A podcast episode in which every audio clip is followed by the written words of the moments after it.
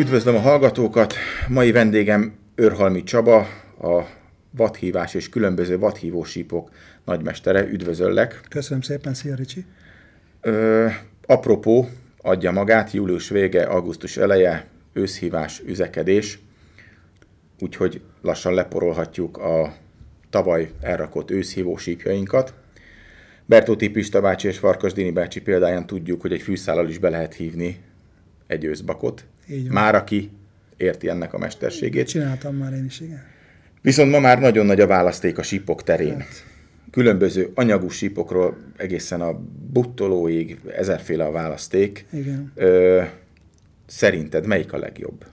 Azt hát, mondod, hogy a fűszál, akkor bajba lesznek a hallgatók. Igen, a legegyszerűbb egyébként a butró nyilván. Ez egy előre hangolt síp, igazániból nyomkodni kell, tehát ott nincs akkora kihívás a hívás technikáját érintően. Ott nyilván annyi van csak, hogy tudni kell, hogy milyen pozícióban kell nyomni a sípot, a butolót ahhoz, hogy a megfelelő hangot lehessen kiadni vele.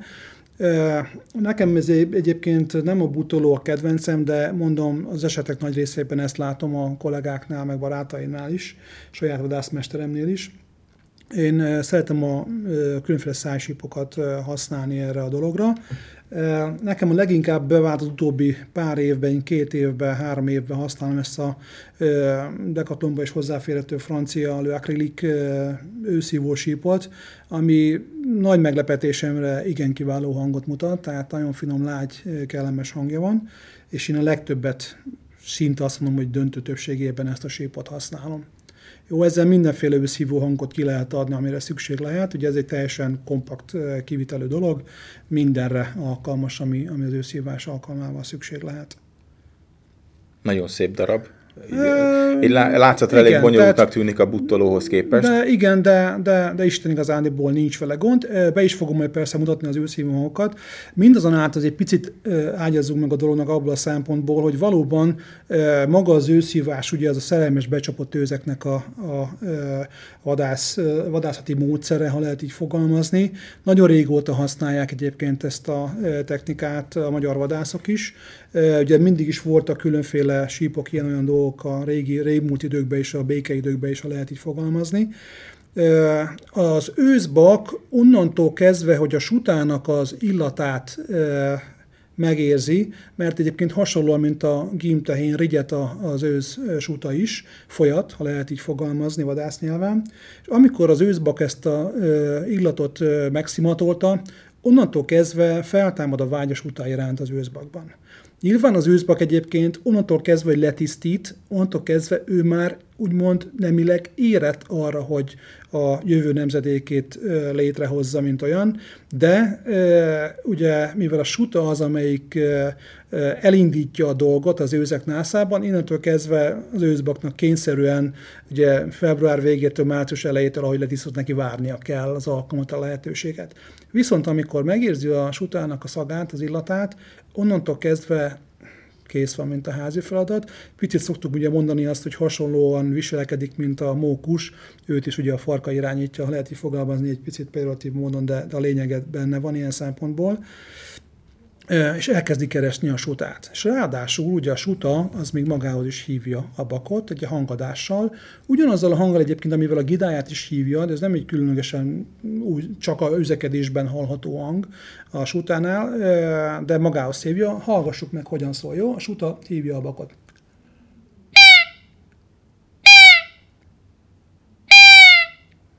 Jó, várunk egy pár másodpercet, jön 15-20 másodpercet.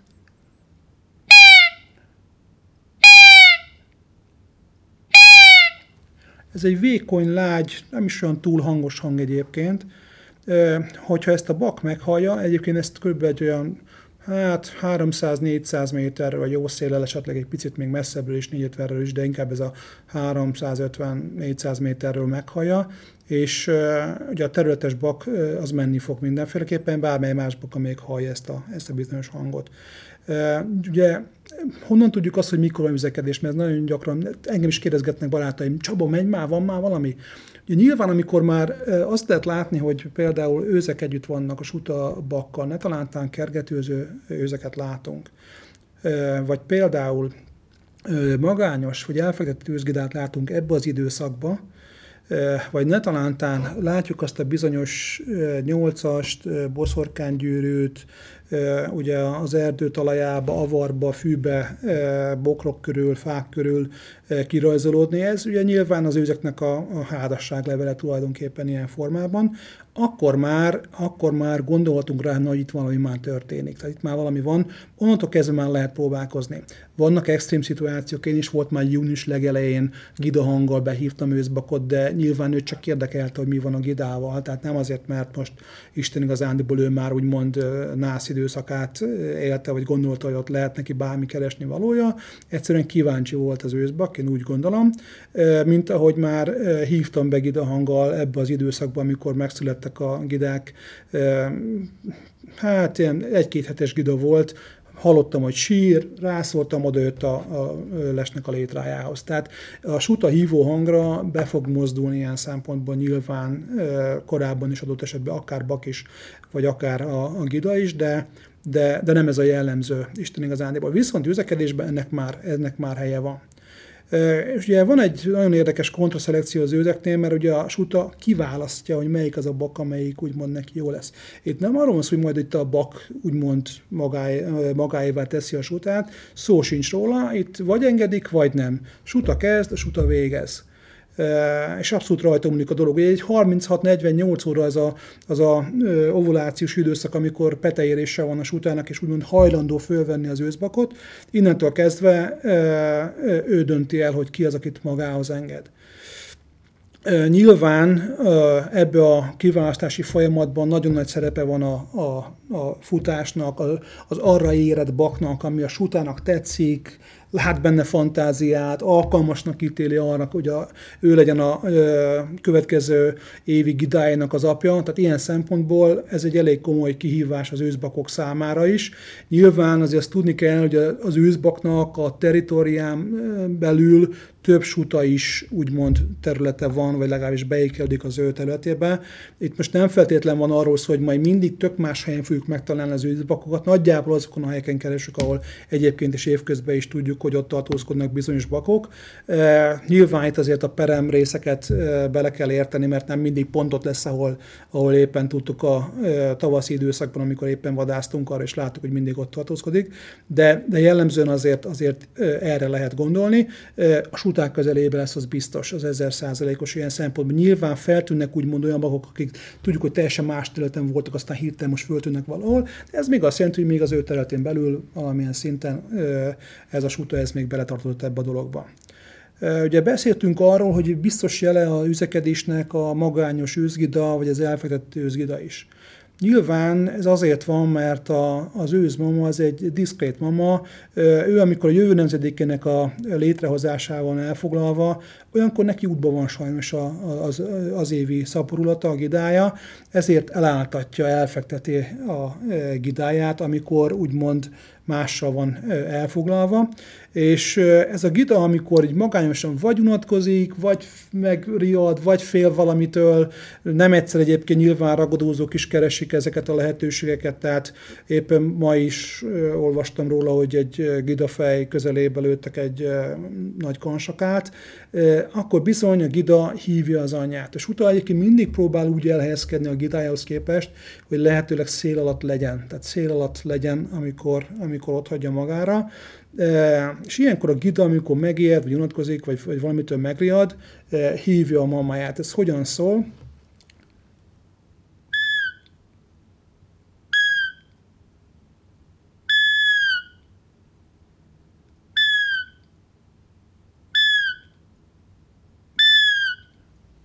Ez egy célnavékonyságú hangocska, de ezt a hangot az suta egy olyan 250-300 méterről simán meghallja, és olyankor reagálni is fog jellemzően rá, és be fog ráfutni. Nyilván, hogyha bakkal van, akkor a bak nem fogja adni a sutát, ő megy utána. Igazándiból ezt használjuk ki, ezt, a, ezt az ismérvet tapasztalati dolgot használjuk ki arra, hogy a üzekedési időszakban a gidahanggal próbálkozunk. Természetesen simán előfordult rá, hogy egyes bak fog bejönni a gidahangra, de ne lepődjünk meg, ha, ha róka, ha vaddisznó, ha aranysakál fog bemozdulni erre a gidasírásra. Ez így néz ki. Ha a gida nem kap választ, nem a súta egyebek, akkor előfordul az, hogy kicsit jobban, hevesebben kezdi hívni az anyát, akkor több irányba forgatja a fejét, és próbál több irányba hívni. Ezek ilyen rövidebb, szaggatottabb hívások így szólnak.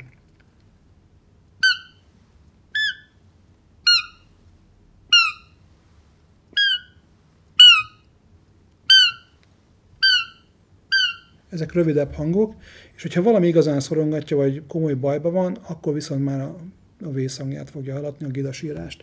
Ez valahogy így szól.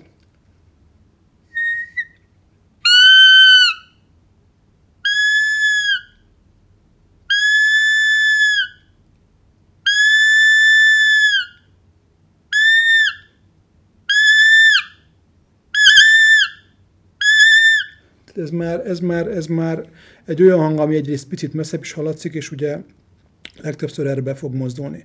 Nyilván a hívóhely kiválasztásán azért figyeljünk oda arra, hogy lehetőleg megfelelő háttértakarásunk legyen. A mimikrének is szerepe van, most nyilván nem kék farmerbe, meg rikító színű ingekbe álljunk ki őzet hívni, de egy megfelelő, egy bála, egy megfelelő bokor, takarás, ez jó lehet. Nyilván érdemes úgy mozgatni az őzeket, hogy lehetőleg így a, úgymond a, a biztonságosabb irányokba próbáljuk meg hívni az őzet, mert az abban nagyobb lesz a bizalma, meg nagyobb lesz a, a reagálási szintje is az őzbaknak ilyen szituációkban, bátrabban fog befutni esetlegesen. Érdekes ez az őszbak egyébként, mert hát elég agresszív egy, egy állat, azt kell mondjam, tehát nem egy, nem egy könnyed sétagalapú vele való együttműködés, még ha erről is van szó. Nagyon gyakran van az, hogy amikor kelketi a sutát a bak, és valamiatt ugye nem áll meg neki a, nem áll be neki a suta, nem áll meg, emiatt ő ideges lesz, fölhúzza magát, és úgy hevületében odavág az agancsával a sutának. Ilyenkor a suta a panaszhangját hallatja, hogy, ami valahogy így szól.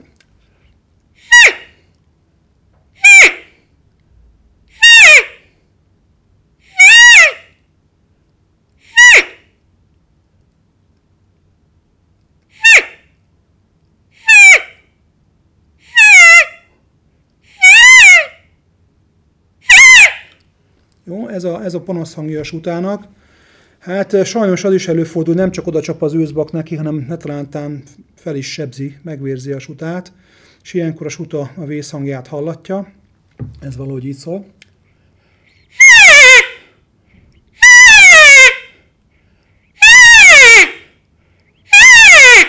Ugye ezek nagyon erőteljes hangok, ez mind a két hang egyébként egy rendkívül jó hívó hang.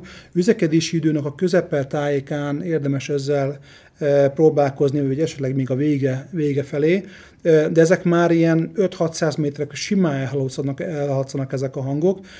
Nagyon sokszor szoktam próbálkozni egyébként panaszhanggal, sőt, már olyanra is volt példa, hogy annyira nagy erős szél volt, hogy egyszerűen ezzel kezdtem a hívást, vagy ha olyan helyen például volt, hogy a M3-as meg a nullásnak a kereszteződésénél hívtunk, épp a Bajdik Petinek hívtam ott bakot, vadászhattam ott a helyi társaság meghívására, és annyira nagy volt a háttérzel az emulás felől, hogy ugyan láttam egy győzet messziről, nem láttam, hogy most micsoda, hajnali időszak volt, de de próbálkoztam hívóhanggal, semmi, panaszhanggal, az se volt elég, és akkor elkezdtem a, a vésirámmal hívni, és azonnal reagált rábak, azonnal bejött a bak, 80-90 méterre merültem, figyelt engemet.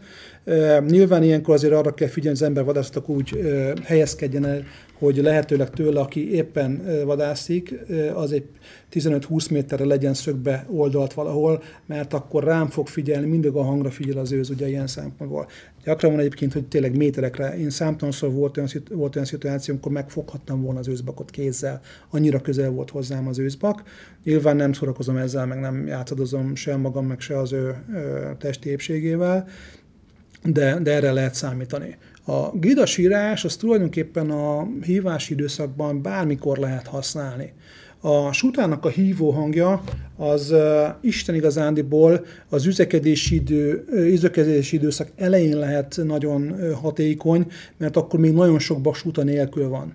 De amikor már úgy mond, hogy megfelelő az ivralány a területen, és tényleg az van, hogy, hogy a sutáknak a nagy része már bakka van, és a bakk úgymond le van foglalva, akkor már inkább a, panasz, a gidahang, a panaszhang és a vésrendnek van valamilyen szinten jogosultsága. Lehetnek olyan szituációk, én magam is tavaly is jártam úgy, hogy kimentünk üzekedési időszak közepetájékán hívni, nagyon jó barátomat vadászottam lent, nálunk lent Kecskeméten, és se kép, se hang. Tehát bármit csinálunk, gida hangra egy csutát bírtam megmozgatni, bak nélkül volt, de ismert bakok területén voltunk, a vadászmester a butolóval volt, én szásippal, és egyszerűen semmi. Tehát erre is számítsunk, hogy nem tudjuk, hogy mitől, de egyszerűen bármit csinálhatsz, nem működik. Egyébként meg tényleg vitesen mondják, hogy néha az autó ajtónak a nyikorgására is szó szerint beronyol a bak, meg egyebek, tehát bármire lehet számítani ilyen szempontból, úgyhogy ezek a lehetőségek erre a dologra.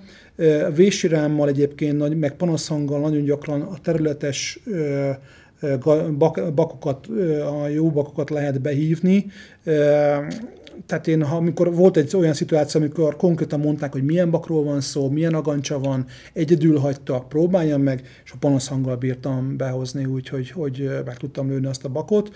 Úgyhogy ez azért mondom, mert a területes bakoknál azért komoly esély van rá, hogy a panaszhanggal, ne talán a vésirámmal oda lehet őket hívni, és akkor nem akarlak megszakítani, mert gyakorlatilag az összes feltett papírra vázott kérdésemre válaszoltam menet közben.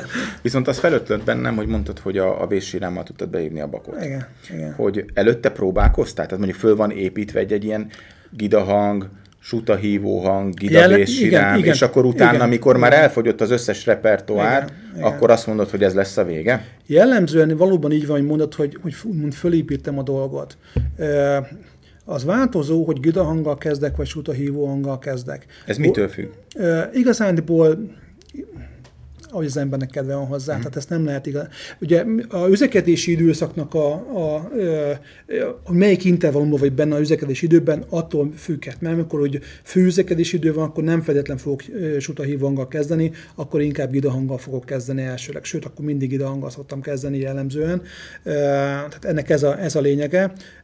De mondom, jártam úgy, hogy egyszer kimentünk egy ismert bakra, nekem nem mondták, hogy, hogy milyen az agancs alakulása a baknak, de akkor bérvadászként voltam ott, és a suta hívó hangra, mögöttem volt a vendéghívó 5-6 méterre, jött, életemben egyszer volt ilyen, jött a kida, és mögötte három méterre jött egy bak. És ugye annyira közelebb jöttek egyébként, tehát egy ilyen 10 méteren voltak, nem mertem meg sem moccani, mögöttem a srác megint nem mert megmoccani, és amikor elmentek, akkor kérdeztem, mondom, Tivikén mi volt? Azt mondja, ez volt az a bak. Tehát jött a, a suta hívang, jött a, a, a, gida, meg mögötte jött a bak is, hogy meg kellett volna lőni. Másnap gida hanggal tudtam meglőni, úgyhogy behívtam a sutát, és jött fel a bak, és akkor meg tudtam lőni. Tehát ilyen szempontból valóban van egy felépítése, de viszont, ha nagy szél van, ha nagyon nagy a háttérzaj, akkor van, hogy ezzel kezdek nem szeretem sokat használni én sem, tehát nagyon keveset használom a vésirámot, de akkor ezzel kezdek. Vagy ha megugrik az ősz valami oknál fogva, az őszbak valamit észrevesz, nem tetszik, és megugrik, akkor ezzel meg tudom állítani. A vésirámmal nagyon gyakran, hogy bestoppol a bak, és így néz vissza, ki peckesen kihúzza magát, és, és néz vissza lát, és akkor még lehetőség van esetleg meglőni. Ez, ez így van, de amikor így nagyon kergetőző őszpár van, én még ott azt nem bírtam elhívni a sutánától igazándiból. Tehát amikor itt ott van a, ott van a sut a fenekébe a bak, és ugye már nagyon közelítenek ahhoz a pozícióhoz, ne talántán már kezd bepúposítani ugye a e, suta, és ott elívni, az, az reménytelen eset. Lehetetlen. Hát így van. Így van, így van. Hajnalban, vagy inkább késő délután, vagy napközben, mi a tapasztalat? Mikor érdemes? nincs nagy jelentősége bármikor. Ugye vannak olyan részek, ahol úgymond ilyen rejtett életet élnek az őzek, mert akkora nagy a zavarás, hogy sajnos számítsunk rá, hogy esetleg a hajnali időszakban, vagy a késő esti időszakban lővilág legvégén tudjuk megmozdítani az őszbakot de az tény, hogy egyébként a nap bármely időszakában lehet próbálkozni, erre nincs igazán jó recept.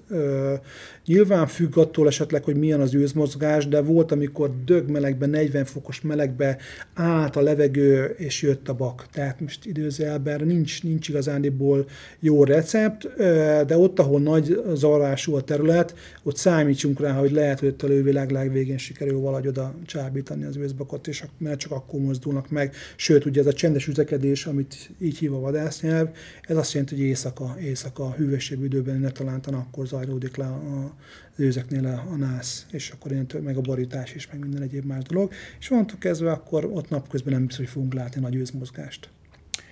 Mit javasolsz? Akár kezdő, akár már gyakorló vadászoknak, melyik sippal a, a kezdők melyikkel kezdjenek. Itt a sajátos példámon Persze. szeretnék egy picikét ö, ö, élcelődni, hogy úgy mondjam, amikor kezdővadász voltam, és, és kimentünk a, a barátommal a területre, Igen. tehát még nem is a vadőrt vittük, mert véletlenül értett volna hozzá, Igen. és nekiálltunk tilinkózni, mert ezt másnak ez nem, tudom, szerint, nem tudom másnak hívni, ja. és hát ugye semmi nem történt. Bementünk a vadászházhoz, ott volt egy fizető ö, idősebb úr, és kérdezte, hogy milyen az üzekedés. És hát mondtuk, hogy hát botrányos, mert itt semmi sem mozdul. Igen. Kérdezte, hogy próbálkoztunk-e síppal, mondtuk, hogy természetesen, kért, hogy fújjuk Aha. meg. Egy szót se szól, csak legyintett, és ott hagyott minket. Ja. Tehát gyakorlatilag se az emberanyag, és valószínűleg a síp sem volt jól beállítva. Tehát mit javasolsz uh, ahhoz, aki ugye a vadászat szenvedélye hajt, viszont szeretne ebben a vadászati módban is részesülni. Hát, Mivel kezdjen? Én azt mondom nektek, én magam én is csak a magam például tudok elindulni. Azóta már sikerült egy párat beírnom, csak úgy... Tudom, változtak a, változtak a víz, erőviszonyok, igen. Tehát mindenféleképpen a butrót javaslom első körben, mert ez egy előre hangolt, jó hangú, síp, könnyű vele megtanulni az egyes őszhangokat, tehát ezzel nincs, nincs igazánéból miről beszélni. A butoló az egy, egy überáll lesz, ez mind, tehát azt mondom, hogy ez, tényleg ez egy alap, alap dolog lehet ilyen szempontból. Egyébként, meg ha kicsi lehetőség van rá, most már az internet világában mindenhez hozzá lehet férni. YouTube-on már számtalan példát lehet látni, hogy milyen őszívó hangok vannak. Én amikor elkezdtem, 2000-ben kezdtem el vadászni, abban az időszakban még semmi nem volt. Az első könyv, amit megvettem vadászként egyébként, az pont a Pista bácsinak az őszívás című könyve volt. Engem annyira megfogott ez a dolog, hogy én ezt, ezt, ezt, én ezt mondom, ezt megtanulom. Viszont nem tudtam az őszhangot, hogy, hogy, hogy mi, mik az őszhangok, és hát nem tudtam mit csinálni. Vettem amúgy egy őszűs sípot, hasonlóan, mint ti is a barátoddal, kimentem a határba Rákospalotán, elkezdtem ott tilinkózni, pikulálni, és bejött egy mezei nyúl, és akkor elkezdtem gyanakodni, valami baj van. Úgyhogy én szépen fölcsaptam a Aranyoldalak című könyvet, Beltóti István, fölhívtam, Pista bácsi ugye 87-ben meghalt, tehát ő akkor nem ért, de Babos nénivel beszéltem. Babos néni mondta, hogy hát hívjon fel a, a, a, a fiait, az öreg Pista, a Pista az idősebbik, meg a Béla a fiatalabbik, és végül is a Bélánál jutottam el odáig, mondta, hogy igen, ott vannak nála a Pista bácsi hőtékában a sípok, és menjek el, ott egy Faulhaber sípkészletről beszélünk, és innentől kezdve ő mutatta meg nekem hangot, és onnantól kezdve indult el az én pályafutásom. Egyáltalán a vadhívás szintjén is, mert onnantól kezdve persze én elkezdtem csomó minden nem mással foglalkozni, és most ugye a varjóívás, meg a dúmotorozás az egyik fő szakterületem, hogyha lehet így fogalmazni, és ez ebben vagy talán egyik legismertebb Magyarország egyébként, úgyhogy, de a butoló, tehát mint mondom, a butoló, de most már számtalan síp, tehát nekem is itt ugye nem látják a hallgatók, de fényképet fognak látni, tehát számtalan síp van nálam, amit, amit, amit lehet használni. Valamit magam csináltam, egy, egy, varius, egy amerikai variusípból, egy nagyon jól lehet a panaszhangot vele imitálni, de a megyfasíp például, ugye ez a Hubertusnak a megyfasíp, ez egy bitangjó síp, ezt nagyon tudom javasolni bárkinek, mert ez szintén nem nagy mutatvány. Annak annyi a hátránya, két hangot lehet vele, a hívó hang, meg a gidának a hangját, hangját lehet vele imitálni, de panaszhang vésrámra az nem alkalmas ilyen szempontból, bútorra viszont univerzális lehetőség. Én köszönöm szépen Őrhalmi Csabának, hogy ellátogatott hozzánk, elhozta a sípjait és tartott egy kis bemutatót. A hallgatóknak is köszönöm a figyelmet. Köszönöm szépen a lehetőséget, Szia.